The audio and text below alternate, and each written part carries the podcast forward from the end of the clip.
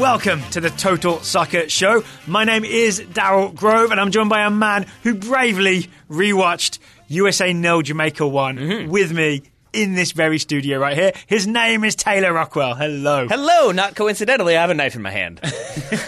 You do. It's plastic, so It is. okay. It is. Yeah. But I have to. You, you gonna throw at me if I say anything too positive about this game? yes. no, I'm not. Oh, but I am going to throw it into the cup holder and it's going to land there perfectly. Uh, no more knives, but I have to do something to distract from my frustration that was that game. It was a frustrating game to watch. Uh-huh. It's Greg Berhalter's first defeat, five Yep. games in. It's two games before the Gold Cup. Mm-hmm. Um, let's start with this. Should we be worried about this? no.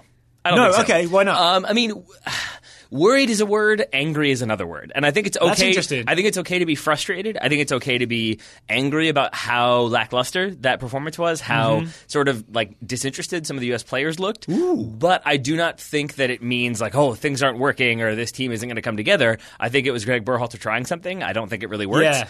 he was experimenting in terms of both Yeah. Mm-hmm. new formation, which we'll definitely talk about, and uh, a not first choice 11. yeah. Yeah. I also think we'll probably see this again. I doubt with the this three, two, four, one. Yeah, I doubt with this personnel, but I, I think that if as Ever Stu, again. as, Stu, as Stu Holden uh, indicated prior to the game, that it, this seems like they're looking for a plan B, a different type of approach. Yeah. my guess. Whew, it's, it feels funny saying this now. Is that this was meant to be a more attacking approach for Yeah. like quote unquote weaker opposition, Yeah. and it did not work. But I do think that he's going to continue to try to find alternate plans aside from the kind of right back becoming a central midfielder Yeah. plan that we've seen before. All right, so before we, we get into why it didn't work, Sure. which I think is the big thing we want to get into on this episode, why that new shape didn't Mm-hmm. work, or at least why the first 60 minutes of this game didn't work uh, for the US, Mm-hmm. um, I think it's worth talking about why you think this is um, a more attacking version or a Sure. more attacking formation. I mean, because I think it's basically when the United States does the like what four two three one becoming a three two It's- four it's- one or whatever it is. 4 3 3 becoming Yeah. a 3 2 4 There we go. Thank you. That's the better way to put it. Um, it's basically what you're trying to morph into is what this lineup is. Yeah, you start in the attacking shape, exactly. attacking shape, yes. right? And so I think the idea- Theoretically. Theoretically, and they did. They did for Yeah. the first like eight minutes. You, you you saw a lot more combinations. You saw Jamaica being stretched out. I think at one point Stu Holden said like Jamaica have no answers for what the United States are trying to do. I think that that would be really um, instructive for people to go back and watch the first 10 Mm-hmm. Yep. minutes, and it looks really good. Yes. Like the rest of it, it then falls apart completely. Yeah. But it looks really good for the first 10 minutes because Arriola's high on the right, Antonee Robinson's high on the left. We're moving the ball through midfield. Omar Gonzalez is breaking lines with passes like at least three times Mm-hmm. in the first 10 minutes or so. And one quick aside to this is uh, people keep asking, why is Omar Gonzalez back in this team? I had the same question. I felt like maybe his time was over. I think he's a much better line breaking passer than I've ever given him credit for. And we saw him do it for the first 10 minutes of this game. Yes, I feel very uncomfortable agreeing with that. Yeah. and praising Omar Gonzalez, but yes, I would agree. I'm ready for a fresh start with Omar Gonzalez, genuinely, because I think it, it wasn't a thing he was asked to do in the previous like regimes. He was Mm-hmm. More told just give the ball to Michael Bradley Yeah. and then and go away. Let someone Yeah. else do all the possession. I Yeah. think that's fair, and I think that when new era, new Omar. Yes, and when he had uh, players wide to spread Jamaica out, so Yeah. there were options in the middle, and then players Arriola checking Robinson. in, yeah, and players checking in and moving, then he could find those passes. I think once the United States got a bit more stagnant, those passes went away. And to be honest, I blame Sweden. It's Sweden's fault for all this. Why is it Sweden? Because we were finishing up our Group F preview, Sweden being the last team we previewed. Yeah. So we came into this game ten minutes late, and it was basically Oh, to begin with, yeah. we turned on the game. And then, like ten seconds later, is when I think Mihailovic was dispossessed, and then Jamaica had the shot from midfield that like almost beat Zach Steffen. Oh yeah, it's like a long range chip Yeah. that was, I mean, over the bar, right? Yeah. It beat Zach Steffen, but it, it beat the goal as well. Exactly. But uh, so I feel like we jinxed it, but I don't want to blame us. So instead, I'm going to blame Sweden for making us jinx it by tuning in late. Group F preview for the Women's World Cup will be published soon. Fair enough. Yeah, with that Sweden conversation in it. Um, but I actually think Yeah. that is, I think you correctly, when we rewatched, Mm. pinpointed this as the key moment, I believe, because Mihailovic essentially gets muscled off the ball because he sort of receives it, doesn't turn, takes a couple touches. Jamaica are suddenly on him, Mm-hmm. Dispossess him, and they're able to have that like chip shot from distance. And I want to say, isn't it like a couple of minutes later is when Zach Steffen tries to play out of the back and just gives it straight to a Jamaican player? Like he's looking for Jackson Yueill, but just doesn't even get It, past the guy in front of him. genuinely may have been uh, off the goal kick from that shot that he tried to play it short. He plays it short, he gets it back, and then I think he tried to play it out again, and Yeah. it gets cut out. Yeah. And I think, if you don't mind me stealing your point, I think the turning point in this entire game is Jamaica realised, oh, these guys aren't very tough. Yeah. When they're taking all their fancy touches in midfield and receiving the ball, we can just step into them, dispossess them, and here we go. And I think that's where the trouble started. I would agree with that. I would add a little bit or like uh, like Yeah. change that a little bit to like uh, I think just before it, the United States had a good shooting chance. I think it was when there was like the combination and Arriola gets the ball back out Oh, wide. Arriola's quick ball to roll Yeah. down, Roldan, slipped him down the wing. Arriola crosses it. Josh Sargent's head, like glancing header, could have gone in the top left Mm-hmm. Yeah. corner. It just didn't. Yeah, it didn't. But I think after uh, maybe a minute later, Jamaica get a goal kick, and Andre Blake doesn't take it. He takes his time slowing it down. Well, he has a chat, doesn't he? He, Yeah. he, he has a chat with his team. I doubt it was him though, because I can't imagine that one goalkeeper stopping to chat for 15 seconds would do it. Yeah. But it is around that time that I think the message that's relayed to Jamaica is they're giving them too much time. They're letting Yeah. the United States have too much time on the ball, and they're backing off too much and trying to block off passing options. because they're letting um, the US pass it into midfield. Yep. So like Trapp can get a touch, and Yueill can get a touch, and then Mihailovic and Roldan Mm-hmm. can get a touch. And when you do that, you've moved the ball forward a little bit, and then Arriola and Robinson can go high. Right and Exactly. left. Then Jamaica is stretched out. That and that's why that like Roldan uh, Arriola combination is able to happen down the right wing. But yeah, if you just start hitting the US hard in central midfield, so you can't go in there, suddenly you can't do that. You can't progress the ball like that. Arriola and Robinson start coming deep essentially. Yeah. I mean, I think of it almost as like if you did like a time lapse of the tide. like that's what I think of. it, Like they slowly Yeah. start moving back and back and back and back and back because Yeah. that's the only way they can get the ball because Jamaica start pressuring the central midfielders. But the other product of that is that because those wide players or theoretically wide players for the U.S. start coming further and further back. the tide's coming in. Exactly, and I guess the boats are coming with it. I don't know. I don't know what Jamaica are in this analogy, but basically, then you don't really have that threat out wide, so Jamaica can put numbers in the middle, and that Oh, and it to press. exacerbates the problem in It the middle, does. so you get more numbers in there. Yeah, Exactly. And honestly, if you just pause and look at uh, the four central midfielders the US has, Yeah. Mm-hmm. Roldan, Mihailovic are the two attacking mids, Trapp and Yueill the two deeper mids, and you compare it to Jamaica's midfield.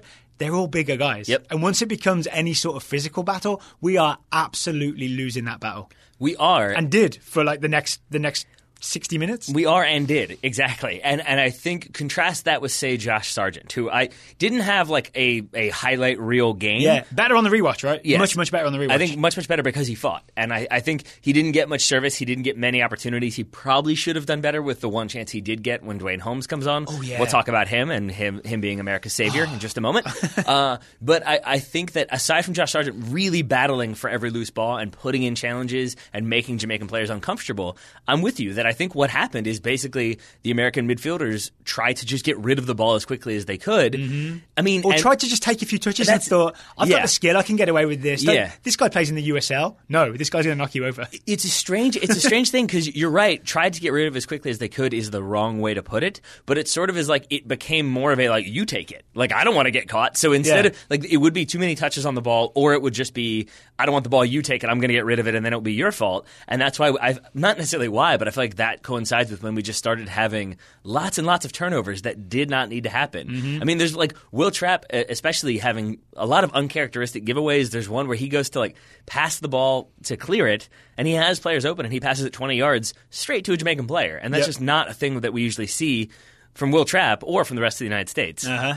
And that's where it's it's not necessarily like a lack of effort. I said that in the beginning. It's not a lack of effort there, but I think as the game progresses, you can see the heads go down, and you could see Will Trapp has a bad pass, and it's just sort of like, oh well, and like you you can sort of see the shoulder shrug from a lot of the different players in that game that it felt like, yeah, this game just isn't really going our way, and that's the way it is, and you didn't see a lot of that fight and determination that you did see from Jamaica. And here's where I would blame Greg Berhalter. Sure. Um, I kind of feel like he picked a lot of players who we thought could like execute this like quick passing system, Mm-hmm. this possession system. We just have the ball against Jamaica, and I think it's a lack of respect for Jamaica to not have any physical midfielders in central Yeah. midfield. Like it needed some sort of enforcer. Even honestly, Michael Bradley. Mm-hmm. Okay, not fast, like not covering a lot of ground, but he's still like six foot one, and you do not push Michael Bradley off the ball, right? At least just one guy who couldn't be pushed around. I think is what the US needed somewhere in central midfield. Yeah, but instead, uh, Bradley didn't dress. McKennie would be another one of those players that didn't dress. Jozy oh, Altidore. McKennie would fight you to the death. Jozy Altidore would have fought, not on the bench. I mean, so I think that was Tyler Boyd, not on the bench. He can scrap. Like he's not necessarily the biggest dude, but Yeah. um, but and so I want to talk about Tyler Boyd maybe later and why he didn't dress. That works it's for me. interesting. Yeah, That works for me, We but- expected to see him, right? Yeah, but I, I think the United States was was definitely missing a little bit of that steal. I do think uh, I think this is your point, so we'll just rotate points back and forth. That I think at halftime, We'll steal each other's points. Yeah, I think at halftime, part of the talk at least, because it didn't seem that there was a, a big change in terms of approach, in terms of formation. I think a It lot was of it identical second half. I think it was a lot of Berhalter saying like, "I need to see more from you all. I need you Toughen to pick up." it up." Yeah, and so you saw it in moments. I don't think in the best possible way. Like you saw Djordje Mihailovic at one point get dispossessed. He fights to win the ball back, sort of. He ends up fouling. I would say it's a kind of petulant foul. Yeah. But I think that was him trying to show that fight and to show that effort. He just doesn't have the frame. No. honest, right? He's just he hasn't kind of hasn't filled out yet. He only just left his parents' home. he Apparently. only just moved out. Yeah, that wasn't the amusing story that John Strong thought it was. I think maybe in a different context, if he'd Yeah. Mm-hmm. been running the show and playing beautiful passes and being the creative midfielder that we want him to be, it's a cute story. Yeah. When he's being knocked around and like Yeah. being dispossessed multiple times for being too small, it suddenly takes on a different tone. Yeah, and the story we're talking about was one told by John Strong that basically, I guess, he was trying to follow the nutrition plan Yeah. that maybe, I'm assuming, the fire Yeah. uh, wanted him to, and he realized living at home wasn't doing that, so he moved out, and now I guess he can. Parents terrible cooks. Well, that- uh, maybe, but it was also like that's a story that you tell maybe if it's like a 16 year old who's like Yeah, yeah, trying to make, become a professional and there are like Yeah. starting every game, not a 20 year old. that's that's a little different.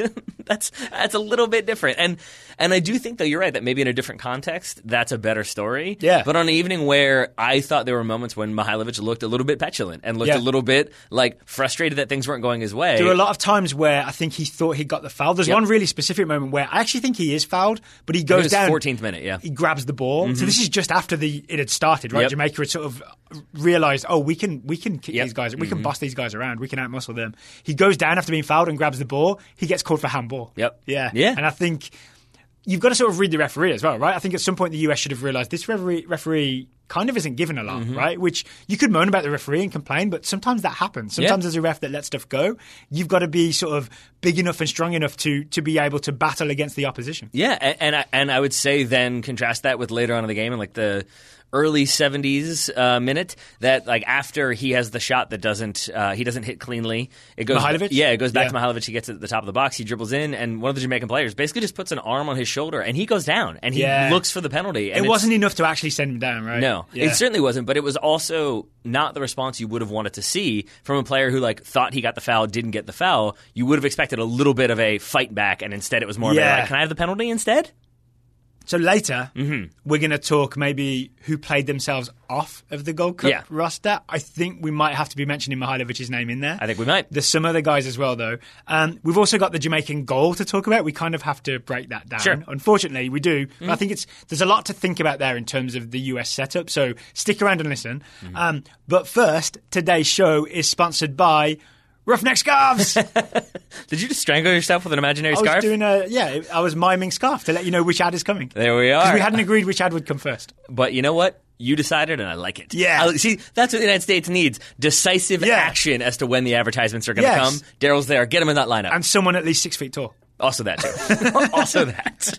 Uh, yes. So this, the last game I played, I got a yellow card for knocking someone over. The US maybe could have done with that in midfield. Maybe it could have. Take note, fellas. Uh, but yes, Roughneck Scarves, the official scarf provider of uh, the U.S. US Soccer, Soccer. Federation, uh, Major League Soccer, USL, and the NCAA, as well as the Total Soccer Show, the Total Soccer Show Yes. Hello and Welcome Scarf, 'Cause we- available for purchase. Because we're as big as those other organisations. Pretty much the same, I think. On the Roughneck site, we yeah, are. a 100%. Brilliant. That's now my new favourite thing about Roughneck Scarves. Yes. So maybe if you want to show your support for a U.S. national team, not necessarily the one you saw this evening, but maybe You think it's a hard sell right now after watching that game? Eh, maybe a little bit. Yeah. Maybe a little bit. But you could maybe you know we see a stronger team in the Gold Cup. You could support them that way, or Yeah. you could buy one for the U.S. women's national team. Yes. Uh, to support them as they enter World Cup play. You could do that too because Roughneck Scarves has a variety of options. And as I always go back to. Smorgasbord of US soccer scarves. And they've got the lightweight. So it is going to Yeah. be hot this summer. It's going to be hot for the Gold Cup. It's going to be hot in France. You can get the lightweight one to keep you uh, comfortable. All right. What if I like it, but I wanted to pay a lightweight price as well? I, I have no idea what you could do. Just kidding. I know exactly what you could do. you could use the Total Soccer Show discount code, which is Daryl Grove. Total Soccer Show. Uh, you could use the I hope no one code. thinks that the code is Daryl Grove. it might be. It- it- the the promo code is what is it, Daryl Grove? Yeah. That's the promo code. No, the promo code is Total Soccer Show to get twenty percent off your Roughneck scarf order. Any scarf you see at Mm-hmm. roughneckscarves.com, you'll get 20% off. Link will be in the show notes, as will the discount code, um, just in case you think it's Daryl Grove. It's not. It's Total Soccer Show. I'm going to put Daryl Grove in there as a discount code because I'm doing the show notes. All right, let's talk about this Jamaican Sure. goal. Okay. Um, it is scored by, Shamar Nicholson. thank you, Mm-hmm. and it is Will Trapp that gives the ball away, right? Yes, it is. It really is. So Will Trapp Well, gives the ball I away mean, to Kevon Lambert. He is looking for one of those like line breaking passes. Uh, you, you're you're you're bleeding two things together because it's actually Cristian Roldan who gives the ball away. Is it's it? Will Trapp who almost gives the ball away. You're right. Yeah. Yes, so there's a Trapp ball to Roldan that's like across the top of the US's box that is almost intercepted. It- it's and again, it's because he comes under immediate pressure, and I think Again, the Jamaica game plan, right? exactly, and he doesn't really know what to do. And I, I genuinely, I think he sees in his peripheral vision there's a, a Cristian Roldan shaped shirt over there, so he plays the ball more or less uh, square to Cristian Roldan, Yeah. not seeing the Jamaican player who. Just barely misses getting Yep. a toe to it, and if that happens, if that player gets to it, or is maybe a little bit faster, or a little bit more uh, like aware of what's happening, that ball is one touch and then a shot, and it's probably in the back of the net. Yeah, and instead they don't score for at least another 10 seconds. so Roldan receives it. He actually has a really nice first touch to Mm-hmm. get himself out of pressure. It's one of the things I like about Roldan. It's a really good touch, get himself out of pressure. He looks up, and I th- we think he's trying to find Josh Sargent, right? He Yeah. Mm-hmm. might be trying to find Mihailovic. That was the open player. But instead, he hits it directly to Kevon Lambert. Yes. Yeah? Yeah. I mean, and then The it, Phoenix Rising in the USL.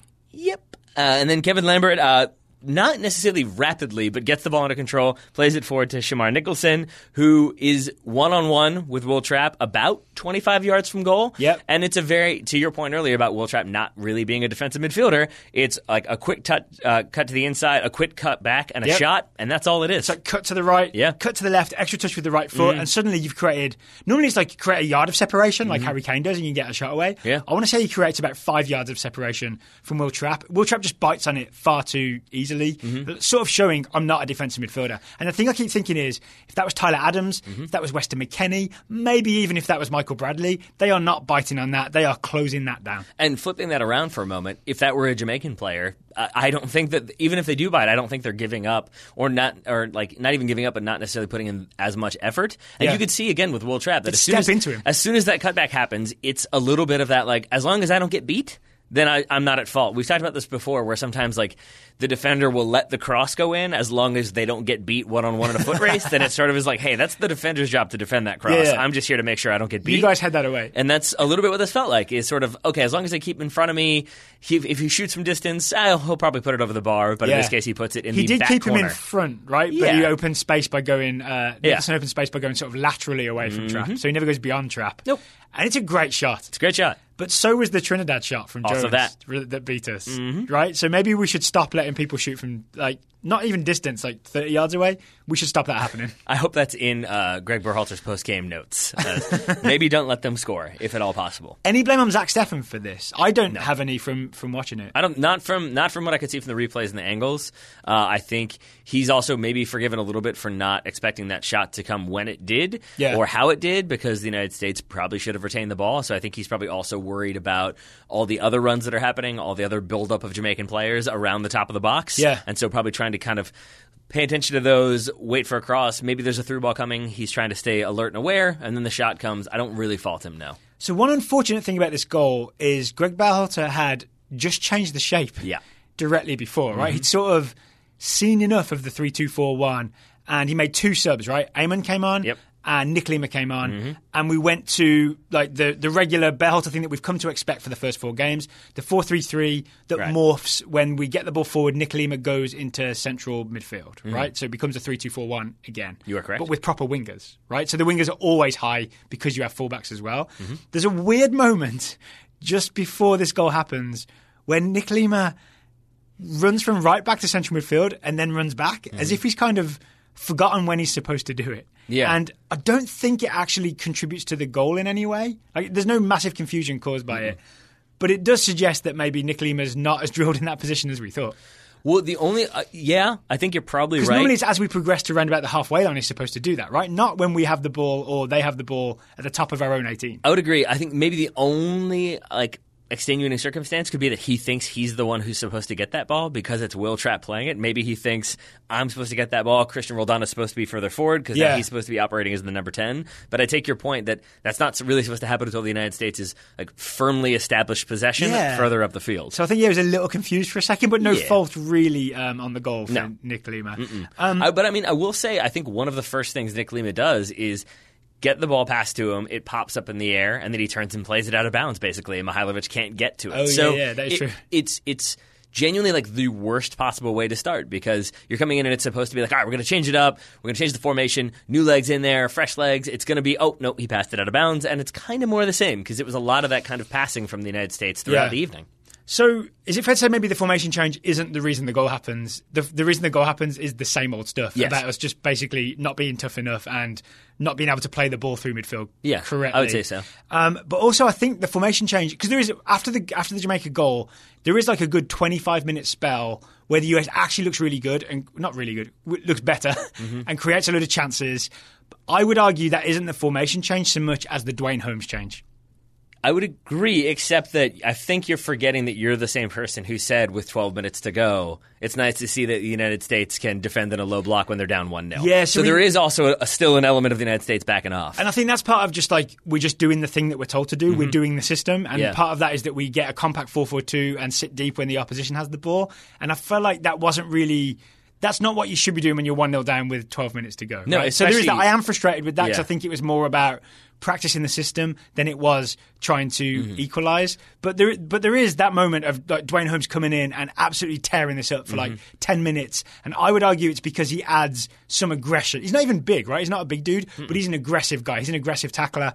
Um, and he's like brave, making like passes that other guys maybe weren't brave enough to make. And I really think he changed the game for a good 10 minutes. I think we saw more fight from him in the 20 or 25 so minutes that he was on the field than we saw from most other American midfielders on the evening. Yeah. I think he like there's the sequence like right, right on the 70th minute when he has like three tackles in a row. Like he puts in three kind of sliding challenges to keep the ball alive. Yeah. Then plays it forward. I think that that kind of leads to the corner. That leads to his great touch and square for Josh Sargent, which he can't finish. But yeah, I think we saw more kind of determination and fight from Duane Holmes coming Yep. in than we saw from a lot of players. And we saw him make a brave pass and then like keep running and Yep. run wide. And then mm-hmm. we saw him have that thing where he like takes a couple of touches out of pressure, half loses the ball, slide tackles, half loses the ball, pokes a pass through, and I think that, it, yeah. um, it leads to um, a square ball. I think that's the one that Mihailovic ends up. Uh, Ends up Yes, taking is. a terrible shot. Yes, it is. Yeah, it's a really bad shot. From Wide Mihailovic. open. It's a leave. I think he's like 15 to 12 yards out, and yeah, he Yeah. just rushes the shot. Uh, yeah, but and like, but to your point about his movement as well, there's the one where he gets the ball, plays it wide, makes the run. Arriola tries to play it back, instead he passes it out of bounds. And and I almost wonder if that was Arriola in a moment being like, wait, who, what's this now? We're, we're moving. There's movement. Who's this, Oh, running, okay. who's this running around? guy? Exactly. The other great Duane Holmes moment is it's from across. Yeah, and it's from a corner, I think. Is it? And he meets it at the far post, Yeah. but he sort of takes a touch that takes him to there. It's a really good touch. Yeah. Takes him to the end line, cuts it back. It should have been a goal for Josh Sargent. Yep. Mm-hmm. It really should. Not not that it was an easy chance because there were loads of Jamaican bodies um, in front of him, and I think he does get a shot. Is it off target or is it deflected? Mm-hmm. I think actually can't remember. I think it's happens. like I think it's blocked, maybe deflected. Yeah. But it's a chance created by Duane Holmes. It just has me thrilled thinking, all right, so if people don't know about Duane Holmes, he plays for Derby County in the Championship. He is this kind of all action player the few times I've seen him play for Derby County. Um, he's only 24 years old. So I think we've got a good few years of Duane Holmes ahead of us. It's Yes. really exciting. He's going to be one of the two number 10s, right? So he's going to be competing with Pulisic, McKennie, Mihailovic, and Roldan. Mm-hmm. And right now I'd put him. And Lletget maybe as well. And Lletget, if Lletget gets fit, right? Yeah, I would put him closer to the Pulisic McKennie tier than the other guys I mentioned. I mean, based on tonight's performance, yeah, absolutely. Yeah, like Mihailovic like essentially got bullied. Mm-hmm. Uh, Roldan gave the ball away for the goal. Uh, Lletget was injured. Mm-hmm. So yeah, Do you want to do you want to have that conversation now about who improved their standing and who maybe hurt themselves, or do you want to hold off on that for a little bit? one yeah maybe just a little bit later because one thing I really want to talk about is this idea that uh, this was just a friendly. Mm-hmm. It wasn't the first choice eleven, and so it doesn't really matter. Yeah. Yeah, mm-hmm. and I'm not uh, for the first time. I'm kind of not into that. All right. Why is that? Because I get that Greg Berhalter wanted to maybe experiment, wanted to see players, right? Uh, but and wanted to run out the new formation, Mm-hmm. the three two four one, to see if it worked. But he's also been talking about rebuilding the reputation of the men's national Yep. team. And US Soccer has been very like, open about saying we want to, you know, get fans back on side, get people um, excited. So I'm starting to come around to the idea that anytime there's a okay a friendly. But a game, right? An actual US men's national team game. People are buying tickets to go to that. We nearly bought tickets and went to this game, right? The reason we didn't is just because we knew we'd be back really late, and I'm starting chemotherapy tomorrow. So Mm-hmm. There's that's that. the main reason we didn't go up there. Plus, lots of women's World Cup previews. After that. Um, but people did buy tickets and go to the game, and I think if if US soccer actually wants to build bridges with fans again, they maybe need to like stop sending out um, second choice lineups where the big players aren't there and start thinking. Let's put on a show for the fans. Yeah. I've never made this argument before. I really believe it because I think US soccer's re- US men's national team's reputation is so low with fans right now that games like the one tonight do not help in the rebuilding process. I would agree with that, and I'm going to take it like in a different direction, but in the same direction at the same time, I guess. Um, because I would also say that we love Stu Holden. Stu Holden's been on the show. We think he's very good at what he does. He is, yeah. I, I did not enjoy some of his positivity in this game because I understand. It was a lot of oh, this is a friendly, this is only a B team. Like, Yes. Pulisic could be back, etc. And to that, I say like people paid money for that. Like Yeah. pe- people took time out of their evenings to watch that game, and and they this is one of those times when it feels a little bit like that. Like that paying spectator is a little bit taken for granted, and to be told, oh, you know, they're just trying stuff, and they're like, yeah, you know, you can't get too frustrated. It's a building process. I take your point. Like I get, I get that, and I understand why that's important, but it can still be bad, and you can still say this has been very very ugly. Hopefully they improve on this, and it, Yeah. and it uh, those moments where it feels like we're all kind of cheerleading for the USA as opposed to t- uh, taking a more objective analytical approach to wonder like why isn't this working what went wrong Yeah. that's what i would have preferred and i think that's what us soccer needed to do on the evening i like i i hope we haven't heard the press conference but i would have Oh yeah, we I should would have have- checked in maybe before yeah. we uh, recorded this. I hope Greg Berhalter came out and said like, "Well, that sucked." Like, like I would like to Like know. Ben that- Olsen. Yeah, I, I, I don't want PR there. I don't want spin. I want. I'm not saying he needs to throw players under the bus, but I do not appreciate the sort of like, well, you know, we're working on things and it's never quite the way you want it to be. Yeah. Like. No, like say what it is, and and that will make me feel better about yeah, okay, because that kind of establishes that this isn't okay, this isn't an acceptable performance, and it's going to be better from now on. Okay, speaking of acceptable performances, Mm-hmm. maybe we should think about talking about the players who maybe were on the Gold Cup roster bubble. Sure. Mm-hmm. But their bubble now may have burst, which I've been told is the correct way. Yes. to use that is that you're like fragile and bubbly, and that's why you're on the bubble. All right. Yeah. That could be. Which actually doesn't make sense because that means you are a bubble. I, we're not doing this again. Good call. Yes. Good call. But before we do that, how about we talk about today's second sponsor? Let's do it. Please remind me who it is. It's away days. It's away days. I'm glad one of us knew. It has been a long day. it, it has. How it has could I indeed. forget away days? Away days? away days have been so good to us, and our listeners have also loved away days when they've shopped at awaydaysfootball.com. Mm-hmm. That's because people love to be surprised They when they get a package in the mail, and Away Days gives you that surprise by providing the mystery kit. Yep, twenty-five dollars, Uh-huh. and you get a mystery kit. The only guarantee is that it's not it's not a big team. It's Mm-hmm. not Arsenal. It's not Real Madrid. It's not uh, Juventus. It could be like a, a sort of lower Serie A team. It Mm-hmm. could be a Portuguese team or an Argentinian team, or it could be anything. It really could be anything. It depends what Away Days has on hand. It could be, and then but they do have the slightly bigger club option as well. Yes, Well, they have the current uh, Mm-hmm. current season kit option. So 2018-19 kits are forty dollars instead of twenty five dollars because they're new, so they're Mm-hmm. they're more expensive. Um, and those could be Arsenal, Real Madrid, that type of team. Unless you don't want it to be, There it you is. can leave a note saying, "I'm a Spurs fan. Please don't send me an Arsenal kit." which which is an okay thing to Yeah, say. I think or- it's an okay distinction to draw. I'm a Manchester United or Everton fan. Please don't send me a Champions League winners kit. Yeah, that would not be fun. Uh-huh. I don't need that, and I feel like that was a little bit salt in the wounds from you, my friend. Yeah, I don't just- appreciate just that. Just a tiny bit. Just you know what I do bit. appreciate? What's that? That Away Days makes it uh, easy and even slightly cheaper to get their products, uh, including their own custom products. They're, Yeah. they make beanies, which maybe isn't the best thing for say Depends June, July, live. August. If you live I in Australia, I it. suppose that's true, but they've also got like the nice, like more designery soccer apparel, which Yeah, I do appreciate. It's like the it, it is the perfect like casual wear, but it's also, as I've said before, like if you want to look a little bit fly on the way to a game, like Yeah, oh yeah. like you're heading to a soccer game, you wear, you wear like the nice designer shirt with the uh, the Away Days logo on it, the Oh, ball and the globe. Mm-hmm. We said this back in the day. Yeah, the ball and the globe slightly overlapping, a bit Yep. of like a slight Venn diagram type Uh-huh. thing. Yep. Um, it's a really nice, simple but clever design. Yeah, the ball and the globe. It certainly is. So, if people want to take advantage of what Away Days has on offer, what can they do, Daryl? How can they do it? They can go to awaydaysfootball.com and pay full price. Mm-hmm. There it is. Or they can enter the discount code TSS at checkout. better. That's better. Yeah. It's better. It's 15% better because you'll get 15% off with the discount code TSS at awaydaysfootball.com. Thank you very much to Away Days for sponsoring today's episode. One other little tiny thing I wanted to note before we move on to maybe talking about who hurt, helped themselves and who hurt themselves. Yeah.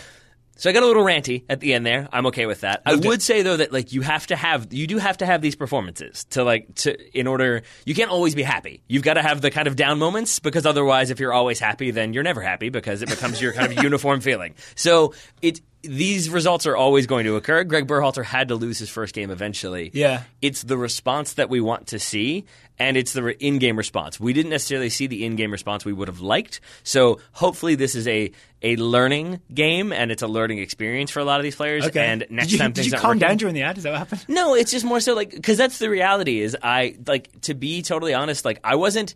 I was very frustrated by the result. I was very frustrated by the performance. But I also, with these games, there's an element of like, okay, so what can we learn from this? What Yeah, went yeah. wrong? That's why our, our our initial approach to this was why didn't it work? What were they trying to do? How do we learn from it? And you Mm-hmm. have to be able to have these games to learn from it to be better. I just hope that that's what happens. Okay, I actually have a question for you before we Uh-huh. talk about like who like hurt their Gold Cup or hurt, helped their Gold Cup ch- roster chances. Again, the roster submitted what Mm-hmm. Yeah. midnight tonight, so like an hour and a half after Yes. we uh, from from right now. Yep. it's ten thirty as we record this Eastern. Um, Ten thirty seven. If you want to get all specific about it. I think the idea I want to talk about is the three two four one formation. Mm-hmm. Like the, the idea of like maybe going with this like as a as a backup to the four three three or as an alternative to the four three three. Was it so bad tonight that we never see it again, or could you see it working if we replace some of the um, the less first choice parts with guys like Christian Pulisic and Weston McKennie and uh, other players like that? I uh, I don't think that solves it completely, but I think it certainly helps. But I Okay. think um, if you put Christian Pulisic in one of these positions, In just- Mihailovic's position, I think is a massive upgrade given his performance. it, it is. But like, I don't know. Again, like I've said this before, like Christian Pulisic is not. I don't Eden Hazard. Like he's not like that's a ba- that's a rough That's example. I really bad news for Chelsea yeah, fans. Yeah, I know. But like, you know what I mean? Like he's not he's this. Like he's that. not Lionel Messi. He's not this player who like can beat an entire team by himself. Yeah. maybe he can do it on occasion, but that's it's not like you put him in there and suddenly he'll rip through the Jamaican defense. Yeah. He needs people around him, and I think if he had more like first team players around him, I think that probably helps. But if it's more first team players kind of playing static and standing off a little bit and letting Jamaica physically dominate, I don't know if the result changes that much. I think Pulisic will be uh, much much harder to physically dominate than Mihailovic was, just because of the like high level experience he's got in the Bundesliga. You're right. I think His decision-making good. is faster. Mm-hmm. His decision making is much faster. His like. I see this guy coming for me. This guy's going to try and run me over. I'll step around him. Like skill is much much higher than Mihailovic's. So Jamaica may have been more scared to go charging in because it means Pulisic can just like take a touch around you and accelerate. So there's Yeah. a chance that changes everything. There is. There's also a chance that it's what we've seen on occasion from them from Pulisic in the U.S. with the U.S. national team before, which like is say against Honduras. he tries to play faster, and everybody else around him is sort of still playing slow, and he'll like work to get away from a player and lay it off, and then eventually gets frustrated and does try to take people on and gets fouled a whole bunch, and Yeah, then yeah. gets even more frustrated. So I think your point that he'd probably be faster in his decision making, but I think it would require more people working a little bit harder around him, and I think that again is the lesson you can learn that Yeah. you can't just have those wingbacks push forward as fast as they can in hopes that maybe that ball is there, but they also can't just drop in and stand there and hope they get the ball. There's Yeah. got to be a little bit more movement. It's got to be a little bit more dynamic in the Oh attack. yeah, one thing we talked about in terms of the dynamism of the formation mm-hmm. is if it does happen that we can't play through midfield, like say there's just a team that's like clogging the midfield. No, they're not even like Yeah. knocking us around like Jamaica. They're just clogging it with numbers. So we end up with the wing backs in this three-two-four-one coming kind of deep and getting the ball off the centre backs. One of the problems we noticed in this game, especially in the first half, was then there was no width, like higher up the field, Mm-hmm. Yeah. right? Which is what Berhalter wants. In my mind, I'm going to guess this was supposed to happen as well. In my mind, if that happens, if the wing backs come deep, it needs those two attacking midfielders. It needs at least one of them to pull wide, Mm-hmm. right? So Roldan or Mihailovic should have pulled like right for Roldan or left for Mihailovic to create some width, pull Jamaica out um, a little bit because you, you just can't have no width because then it just allows the other team to massively clog the middle. You've got to stretch them in some way. It needs one player to be smart enough to go pull them wide. Double negatives are my Achilles heel, but I think I understood what you said there. um, so to your Duane Holmes is that guy, by the way. Yes, he is. Uh, so to your, I think you asked this question to your question about, or to the conversation about who hurt their like status or who helped themselves in this one. I would say those two players you just said, Roldan and? Mihailovic. I don't think they helped themselves in this game. Right. Yeah, I think maybe one of them ends up making the Gold Cup roster mm-hmm. because there's like there's only so many players that can make it. I would argue that Mihailovic kind of proved he can be easily bullied out of a Yep. game at international level, and we're playing Guyana, Panama. Trinidad and Tobago in the group stages, and then you know maybe Jamaica again in the knockout rounds, maybe Mexico later on, maybe Costa Rica, teams like that. Um, I mean, Trinidad could essentially do what Jamaica did, Yeah. right? I so I think maybe Mihailovic I hate to say it because he might listen and he might get mad about it, like he did when Matt Doyle talked about Yeah. needing to work on his half turn. But I think Mihailovic possibly played himself out of the Cup roster by proving he can't hang with the rough stuff. Yeah, it's it's. I agree with that. I would add to it though that like it's not just that he can't handle getting knocked around because that would be a little bit harsh to be like, ah, well, you couldn't handle getting booted a whole bunch, so tough, out you go. I think it's also that the way you remedy that, and this is what I was talking about with like Pulisic coming in, is I think he makes faster decisions, and if you know after that first kick, like okay, they're going to do that every time. Then I've got two touches. I've got two seconds to be on the ball. Yep. And even after he got booted, even after he got knocked off the ball, Mihailovic, uh, especially in the second half, we still saw him take a heavy touch and then kind of look around and try to make a decision instead of making the decision before he receives the ball, which is what you have to do if you want to play Yep. central midfield at a high level. And and I think that he showed that that's not necessarily a thing that he can adjust to on the fly, and that's Mm-hmm. another thing you need in a in a competition like the Gold Cup. Duane Holmes. Yeah. I think if Duane Holmes wasn't already on the Gold Cup roster based on maybe some performances in practice, mm-hmm. this 30 minute cameo, like, it should be impossible to leave him out after this. He, he looked like the best player on the field. He did, and and in a way that like I was thinking earlier, like if Pulisic did sub on, would it have made the U.S. better, or would it have made the the players just think like, okay, like our best players here, now we're fine, he'll do everything? And I think my answer is Duane Holmes kind of did both of those things. Like I Mm-hmm. think he kind of set the tone and set the tempo, but also showed what a difference it can be when you're aggressive and going after the ball. Yep. And I think that's probably what Pulisic would have done too. But yes, to your point, Duane Holmes, if he's not on that Gold Cup squad, mm, maybe my my willingness to say it's a growing thing uh, turns into anger again. Right, because if this is a lessons learned from this game, Yeah. one of the lessons should be Duane Holmes is good. Yeah, he good. he real, real good. Um, Duane Holmes moving up to the Gold roster possibly means Roldan moving out. Yep. Mm-hmm. Right? Because already we've got, so for those number 10 spots, I know in Berhalter's head it's Pulisic and McKennie, like his first choice two number 10s. If you add Duane Holmes to that, that's three. There's only one more spot, right? So maybe Roldan, Lletget, maybe someone else. Mm-hmm. Yep. But suddenly Roldan's fighting for a place on the Gold Cup roster. He is. Okay. Um, oh, I've got one more positive one. Mentioned earlier, so we don't need to go into it in detail. Omar Gonzalez, Mm-hmm. I think, might have sort of just at least showed me why Berhalter's thinking about him.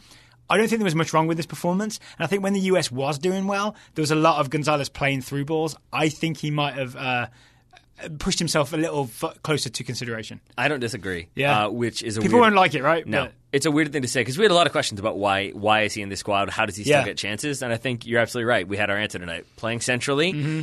I, and I do think maybe that made a difference. Is not being on either side of the center center back. I think that let let him feel a little bit more in command. Yeah. but we did see him trying to play balls and trying to make some relatively risky passes and and distribute well. Um, And no mistakes, right? No mistakes that we know Not of. No own goals today. no, none bad enough that I remember them. Whereas I do think Matt Miazga and Tim Ream were a little looser in possession, Yeah. a little sloppier in some of the passes that they made. So yeah, I agree. I, think Omar Gonzalez probably further cemented his role. Not Of that I think it was centre-backs. necessarily in danger, because I think we said in our preview that even though we didn't have him in our starting eleven, we kind of felt like maybe he was going to be in there. I think he's one of Berhalter's guys, right? He just trusts him and likes him, and that's Mm-hmm. Yep. why he's he's on the roster. Yep. He's also coming back to MLS, by the way. He's going to be signing with Toronto, or he's probably already signed. He's going to be joining very soon. Yep. Okay, we're going to go to. A, well, I, I would say a, there's a, a bunch of players who I think helped themselves this evening, and it's the people who didn't play. Yeah. because I, I do think that like like this is probably prob I don't even need to say probably this is the worst game we've seen from Will Trapp in a U.S. jersey. Like I think Michael Bradley looks way better by comparison. yeah, I mean, they we- both make the roster anyway, right? But maybe Yeah. Bradley's now the confirmed starter. In Exactly. an We- and we had that conversation about the goal, and we had it several other times when we were watching this game. Uh, the first go round was like, does, does Bradley make that play? Does Bradley get in there and knock people off the ball? Does Bradley go in there and fight? I think he probably does. yeah, he's at least physically bigger. Like I said, he's like six one. He's bigger than, than everyone else would have been, Yep, right? yep, yep. And actually, that's one more point I wanted to make about the three two four one. Mm-hmm. I think one of the problems is the two can't be just like passing midfielders like Trapp and Yueill.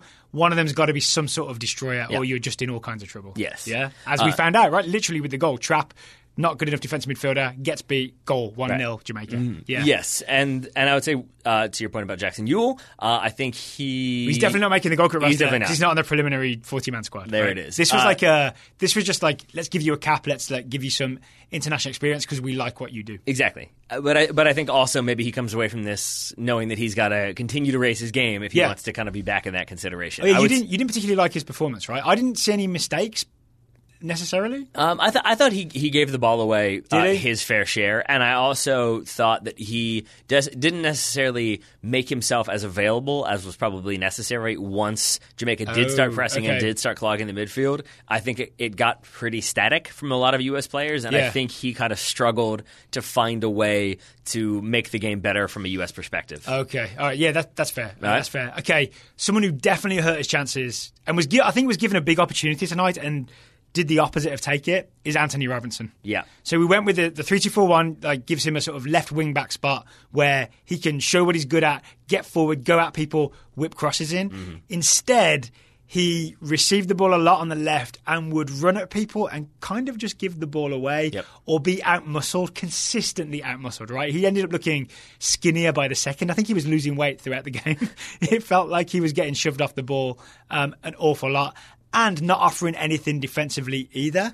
I don't think he did. I don't think he had one successful moment in this game. I still think he could do the job of sliding in and being the other center back if we continue to do the thing where like Nick Lima goes into center midfield. Do you really? No, I'm just saying that to annoy you.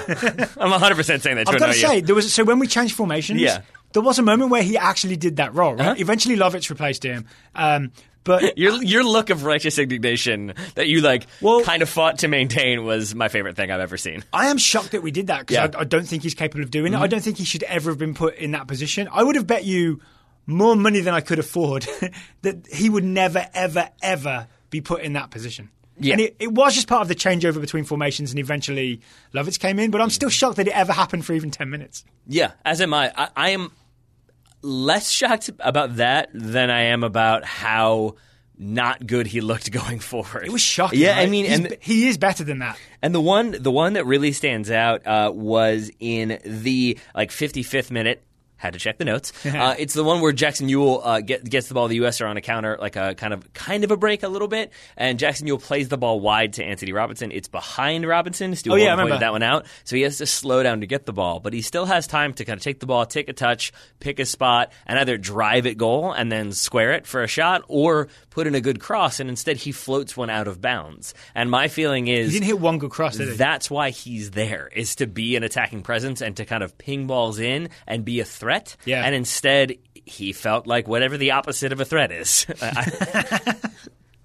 a yeah. calming presence for Jamaica. I feel like he would have an opportunity to Uh-huh. be one on one against. I can't remember who the right back was. It wasn't Kemar Lawrence, right? For Kemar Lawrence Jamaica? was on Uh. Alvis Powell. Alvis Powell. He had moments when he was one on one with him and would try and like do a move and push it past him, and Powell would just step across. He'd just step across, push Oh, him I out the forgot way. about that one. Yeah. I forgot about the one where he literally just kind of stands there and Antonee Robinson runs into him and he's like, okay, Yeah. if that's what you want to do. And then there are other moments where I think, especially later on, before he gets pulled pulled Uh-huh. back into more defensive role, he would like start to go at Powell, and you would almost see him lose his nerve and turn back and just pass it sideways instead. I'm sad now. So once a sort of overlapping fullback winger type person is too scared to take someone on, Yep. you've completely like neutered him. you really have, right? Yes. Neutralize is probably uh, less less less graphic word. Say what you want, man. Say what you want. You get what I'm saying, right? You, you, he's no longer a threat um, at all. So I think if um, if Greg Berhalter was thinking, all right, we'll take Antonee Robinson because then we can go to this three-two-four-one, and he's the guy that I can use on the left wing, uh, like left wing back.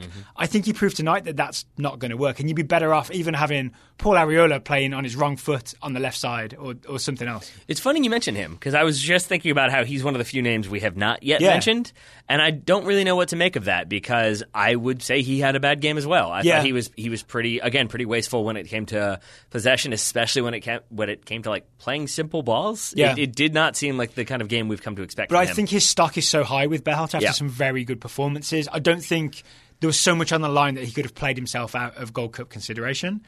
The one threat to him is Tyler Boyd. yes, Tyler Boyd, who we talked about in the preview, one time switched from New Zealand, really pacey winger. I'm going to guess maybe fastest guy on the team once he's on the team properly. pretty quick, yep. He's very, very quick, very dangerous winger. I'm interested in the idea that we didn't see him tonight. We, we in our preview, we just had him starting because we thought, all right, let's get him out there. Let's get this guy involved. Mm-hmm. Yes. There were some interesting Stu Holden tweets before the game where. Stu Holden has definitely talked to someone in camp or maybe Greg Berhalter himself. He knew that we were playing this 3 2 4 1 formation. He was Yep. calling this out like an hour or 45 minutes before kickoff. Someone then asked him about Tyler Boyd. What do we make of his involvement? And Holden said, or lack thereof. Yeah. or lack thereof. He said, safe to say, I think he's already made the Gold Cup roster. Mm-hmm. Yeah. And that seemed to be said with some inside knowledge, Yes. right? We can't guarantee that. But so but why would that happen? Is it just like Berhalter's now keeping Tyler Boyd as some sort of secret weapon that we don't want to reveal to anyone? Or was it like we'll give Joe Zhao a go on the right wing um, against Jamaica and that's his big chance and Tyler Boyd maybe plays against Venezuela? I think that's that's a part of it. I think Yeah. it certainly is that he wanted to, as John Strong and Stu Holden said, it felt like maybe there were 21 of the 23 roster spots were spoken for, so maybe there were a couple players in Yeah. there who had a chance. Yeah. I also think, aside from that, it's an experimental formation. It's them doing something different, and maybe Greg Berhalter didn't want to throw in a new player to start in a new formation and see what happens because that's Duane- why Arriola at least was on that side. exactly, Yeah. and, and Duane Holmes doesn't. Oh, you don't on- ask him to play wing back either, right? no, you don't. Yeah. But also, Duane Holmes doesn't come on until the United States has switched into the kind of more familiar formation that Yeah. we've come to expect from Berhalter. So I think maybe that's it, is that he knows he's not going to use a sub on Tyler Boyd. He doesn't want to start Tyler Boyd as like a, a wing back in this experimental formation. Yeah. But when you agree that there is like a pre-planned or somewhat like preconceived idea that we're going to switch to that four three more four three three type shape, and with that we're going to bring on wingers, right? We're going to Mm-hmm. add wingers to the equation, and the wingers on the bench were Jonathan Amon and Joe Zhao, and not Tyler Boyd. So maybe it's like maybe they had more to play for, whereas Tyler maybe Tyler Boyd's already made it, so he has nothing to prove. So this was Amon and, Boy, and uh, Zhao's chance to grab a roster If spot. this makes any sense, and it probably doesn't, I don't. I don't know if you're wrong, but I also don't know if that's true. I Yeah. don't know if this was going to be always a 60th minute. We're going to change up the formation again, or if this was a, yeah, we came out for the second half. It's been 15 minutes. This is still not working. I guess we have to change it. I think it's planned at some point because uh, Amon and Zhao Mm. cannot play really in that three-two-four-one, so they wouldn't be there at all if the plan was to stick with the wingbacks all the way through. I mean, that's just negative. don't tell them what they can't It's do. It's also accurate. Yeah, it's right? probably fair. Yeah. That's probably fair. The maybe someone may have asked Berhalter um, about this Mm-hmm. in the press conference. We just don't know. We recommend you go check. All right. So then here's my question for you. Yeah. What about Jonathan Amon? Because I, I would I would say that maybe this was a hey let's give Joe Zhao a couple minutes. It's near where he grew up. It's near his hometown. Yeah. So we'll g- get him some minutes. He'll miss control of all out of bounds. That will pretty much decide that one. Amon. He did. He would have had to go lights out to make the Gold Cup Yes. roster, right? Joe Zhao was always a long shot. This game didn't help him make it. I No. don't think we see him on the Gold Cup roster. All right. So what about Jonathan Amon then? Because he comes in. He don't know. He didn't look great. He didn't look bad. I don't think. Uh, I, I didn't see a lot from Jonathan Amon. So I'm not really sure where I put him in the equation. it's a little bit like come see, come sa, right? There's like Yeah. not not great, not terrible. I don't know. It's Yeah. it's really hard. I think maybe whatever Amon's done in practice is going to be more important in this game because Yeah. it was so uh, inconclusive, uh, right? It's also probably fair to say that if if you're deciding, basically, I feel like Jonathan Amon's like fate, such as it was, His was, Gold Cup fate? was pretty much already sealed before this game kicked off. Because I think that if you're trying to decide a couple final roster spots. You start those players and see what they do in a starting situation. It's not, I'm going to throw him on with 10 minutes to go and see if he has an impact. And if so, then I'll put him on there. Mm-hmm. That might just be me spitballing because it's almost 11 o'clock and we've been here for a very long time. Uh, but yeah, that's that's my feeling. Is I think if Jonathan Amon is on the Gold Cup roster, he was on it before tonight, and if he's not, then he wasn't on it before tonight. I think it might be, even though he's on the preliminary roster, Yeah. I think he's, yeah, it's more like a Jackson Yueill situation. Mm-hmm. You know what I'm saying? Where it's just like, we'll give you a cap, but also you're going to end up playing for Jason Kreis on the U23s pretty soon. Yeah. But here's like a little taste of That makes sense. first team camp. I actually think maybe someone like Jonathan Lewis Mm-hmm. Is maybe at least as good a winger as Jonathan Amon. Lewis is at least left footed as well. Amon, again, very right footed Ah, on good- the on the left. shout. That's a good There is shout. that going on. And Lewis has already like provided two assists for Berhalter uh, coming off the bench. He's the type of guy that I think has a good shot at making the roster because he's a Berhalter guy. Yes, Jonathan Lewis. I think so. Yeah. Again, All right. didn't dress, wasn't involved in this game, No. but maybe he's already on the roster. right. All will be revealed pretty soon, right? That that's what I was about to get to. Is that like I feel like we've done plenty on this game, plenty on what's to come. Yeah. uh, we know the roster is going to be released, or it has to be submitted. What by midnight? by midnight tonight, so in about an hour, and it will be sort of revealed sometime tomorrow, meaning Thursday morning. Yeah, so we should go ahead and wrap this up, put this show out, so that way people can listen to it on the off chance that the roster is released at twelve oh one. Then Or a if you listen to it right away, leak. Yeah, then you can listen to it right. Listen to the show, and then right away, or ten minutes, that, like right around afterwards. Yeah. then you can get the roster. I do have some Berhalter quotes to Uh-oh. share with you. What you Thanks to? Mm-hmm. Jeff Carlisle, who brilliantly goes to the press conference and often uh, shares what's going on. Um, just two quick quotes. Berhalter, we performed poorly tonight. All right, there so you go. got your Ben Olsen moment There go. just saying that was not good, right? Uh-huh. Um, he said the pressure of the roster announcement got to some guys. Ooh, that's interesting. maybe took in Mihailovic. Yeah. because they know they're playing for a place. and It was a little bit too much. That's Um, interesting. Berhalter also says, I, by the way, I don't like that at all. But okay, you don't like him saying that. No, I, I don't like happened? that as as as an excuse. Right. But not an excuse, maybe just a thing that he thinks happened, right? Berhalter, I think, is at least honest with us. Yeah, but also like, what what's the night like? Uh, yeah, they were worried. It was a World Cup, and they were nervous. It's like, no, no, no, no, no, no, no, no, no, no. Well, I mean, this is how you weed out the players who I suppose. aren't I ready suppose. for I that, right? The other Berhalter quote uh, from Jeff Carlisle is that Sebastian Lletget will miss it through injury. Okay. Okay, so go. that's kind of confirmed. And Cristian Roldan wipes his brow. I beat you to it. All right, there's no one else to talk about, right? We haven't missed anybody who was like on the bubble for this roster who was involved in this game. I don't think so. All right, Tyler Boyd's the most interesting one to me because he's not involved in this oh, game. Oh, I- we didn't- plus the Stu Holden. We didn't really mention Josh Sargent. I don't think he was ever really on the bubble. I think they were probably going to take three strikers, and I think, think? he and I think he probably did enough to justify further inclusion. I yeah. think he was mostly good. I could Yeah. have done with maybe him coming away from the centre backs and showing a bit more. Yeah. Because it looked good when he did it early on, and then somehow he couldn't do it afterwards. Maybe it was just too clogged for him to find a channel Yeah. to receive the ball. But mm. yeah, I agree. And he worked hard when you watch a lot of off the ball stuff where he's working hard and fighting for the ball, which is what a lot of players did not do. And I think we also we may have seen Gyasi Zardes tonight, but I, I think he had something wrong with his toe. Yeah, so like a late was scratch, light just yeah. before. Yeah, Yeah. I think you're right. Maybe we see Gyasi, Jozy, um, and Josh Mm-hmm. all on the roster, all on first name terms. There we go. The Jays So, um, in terms of that, slash G's. in terms of that Gold roster, I won't be here on Thursday. I'm going in for some chemotherapy. I'll literally be in the chair while the while the roster is being revealed. You go punch cancer in the face. Yeah, what you're gonna do. Yeah, you will have a special guest uh, to review the roster with you. I mean, right? he already, he already tweeted about it. Yeah. if if Bobby Warshaw is still willing to come on the show after this game. Didn't you say I'm suddenly very busy tomorrow afternoon? yes. Yeah, we were going to talk about the roster. about this game. Yes, he was. I think Bobby can relax it knowing that we won't ask him to analyze this Jamaica game. It'll be more about the roster. See, I'm actually surprised because because knowing what we know about Bobby and, in his past appearances, I kind of expected there to be a little bit of a like. I really enjoyed what we saw the other night. So to hear that he he was equally dismayed, I'll be asking him about that tomorrow. I mean, so he never surprises you with the thing you think he's going to surprise This you is with. true. Yeah, This is true. Bobby, unpredictable Warshaw. what's that called? Like like uh, da- no, it's not dashing expectations, but it's that sort of uh, it's what George R. R. Martin does all the time. He like. Uh, undermines expectations or something like that. Subverts, know. subverting expectations. there it is. There it is. Bobby Bobby Warshaw, George R. R. Martin, basically the same person. So there will also be um, another show, the World Mm-hmm. Cup uh, 2019 Group F preview. Yep. Is in the can, as they say. Again, this game was Sweden's fault. Don't forget. Yeah, that will be released sometime on Thursday morning as well. Mm-hmm. There is so much Total Soccer Show coming your way this week. Oh boy. Yeah. Yes, there is. We'll take Friday off, right? Take a breather. I suppose. No, it's the World Cup starts. I It's mean- France, Korea. Eh, we, we, we'll we'll be back at some point. We'll, be back at some point We'll to talk about soccer. At Yeah. some point. Okay, Taylor Rockwell, thank you for taking the time to talk to me once again. Right back, today. right back at you, buddy. Listeners, thank you for listening, and we will talk to you again, or at least Taylor will, very soon.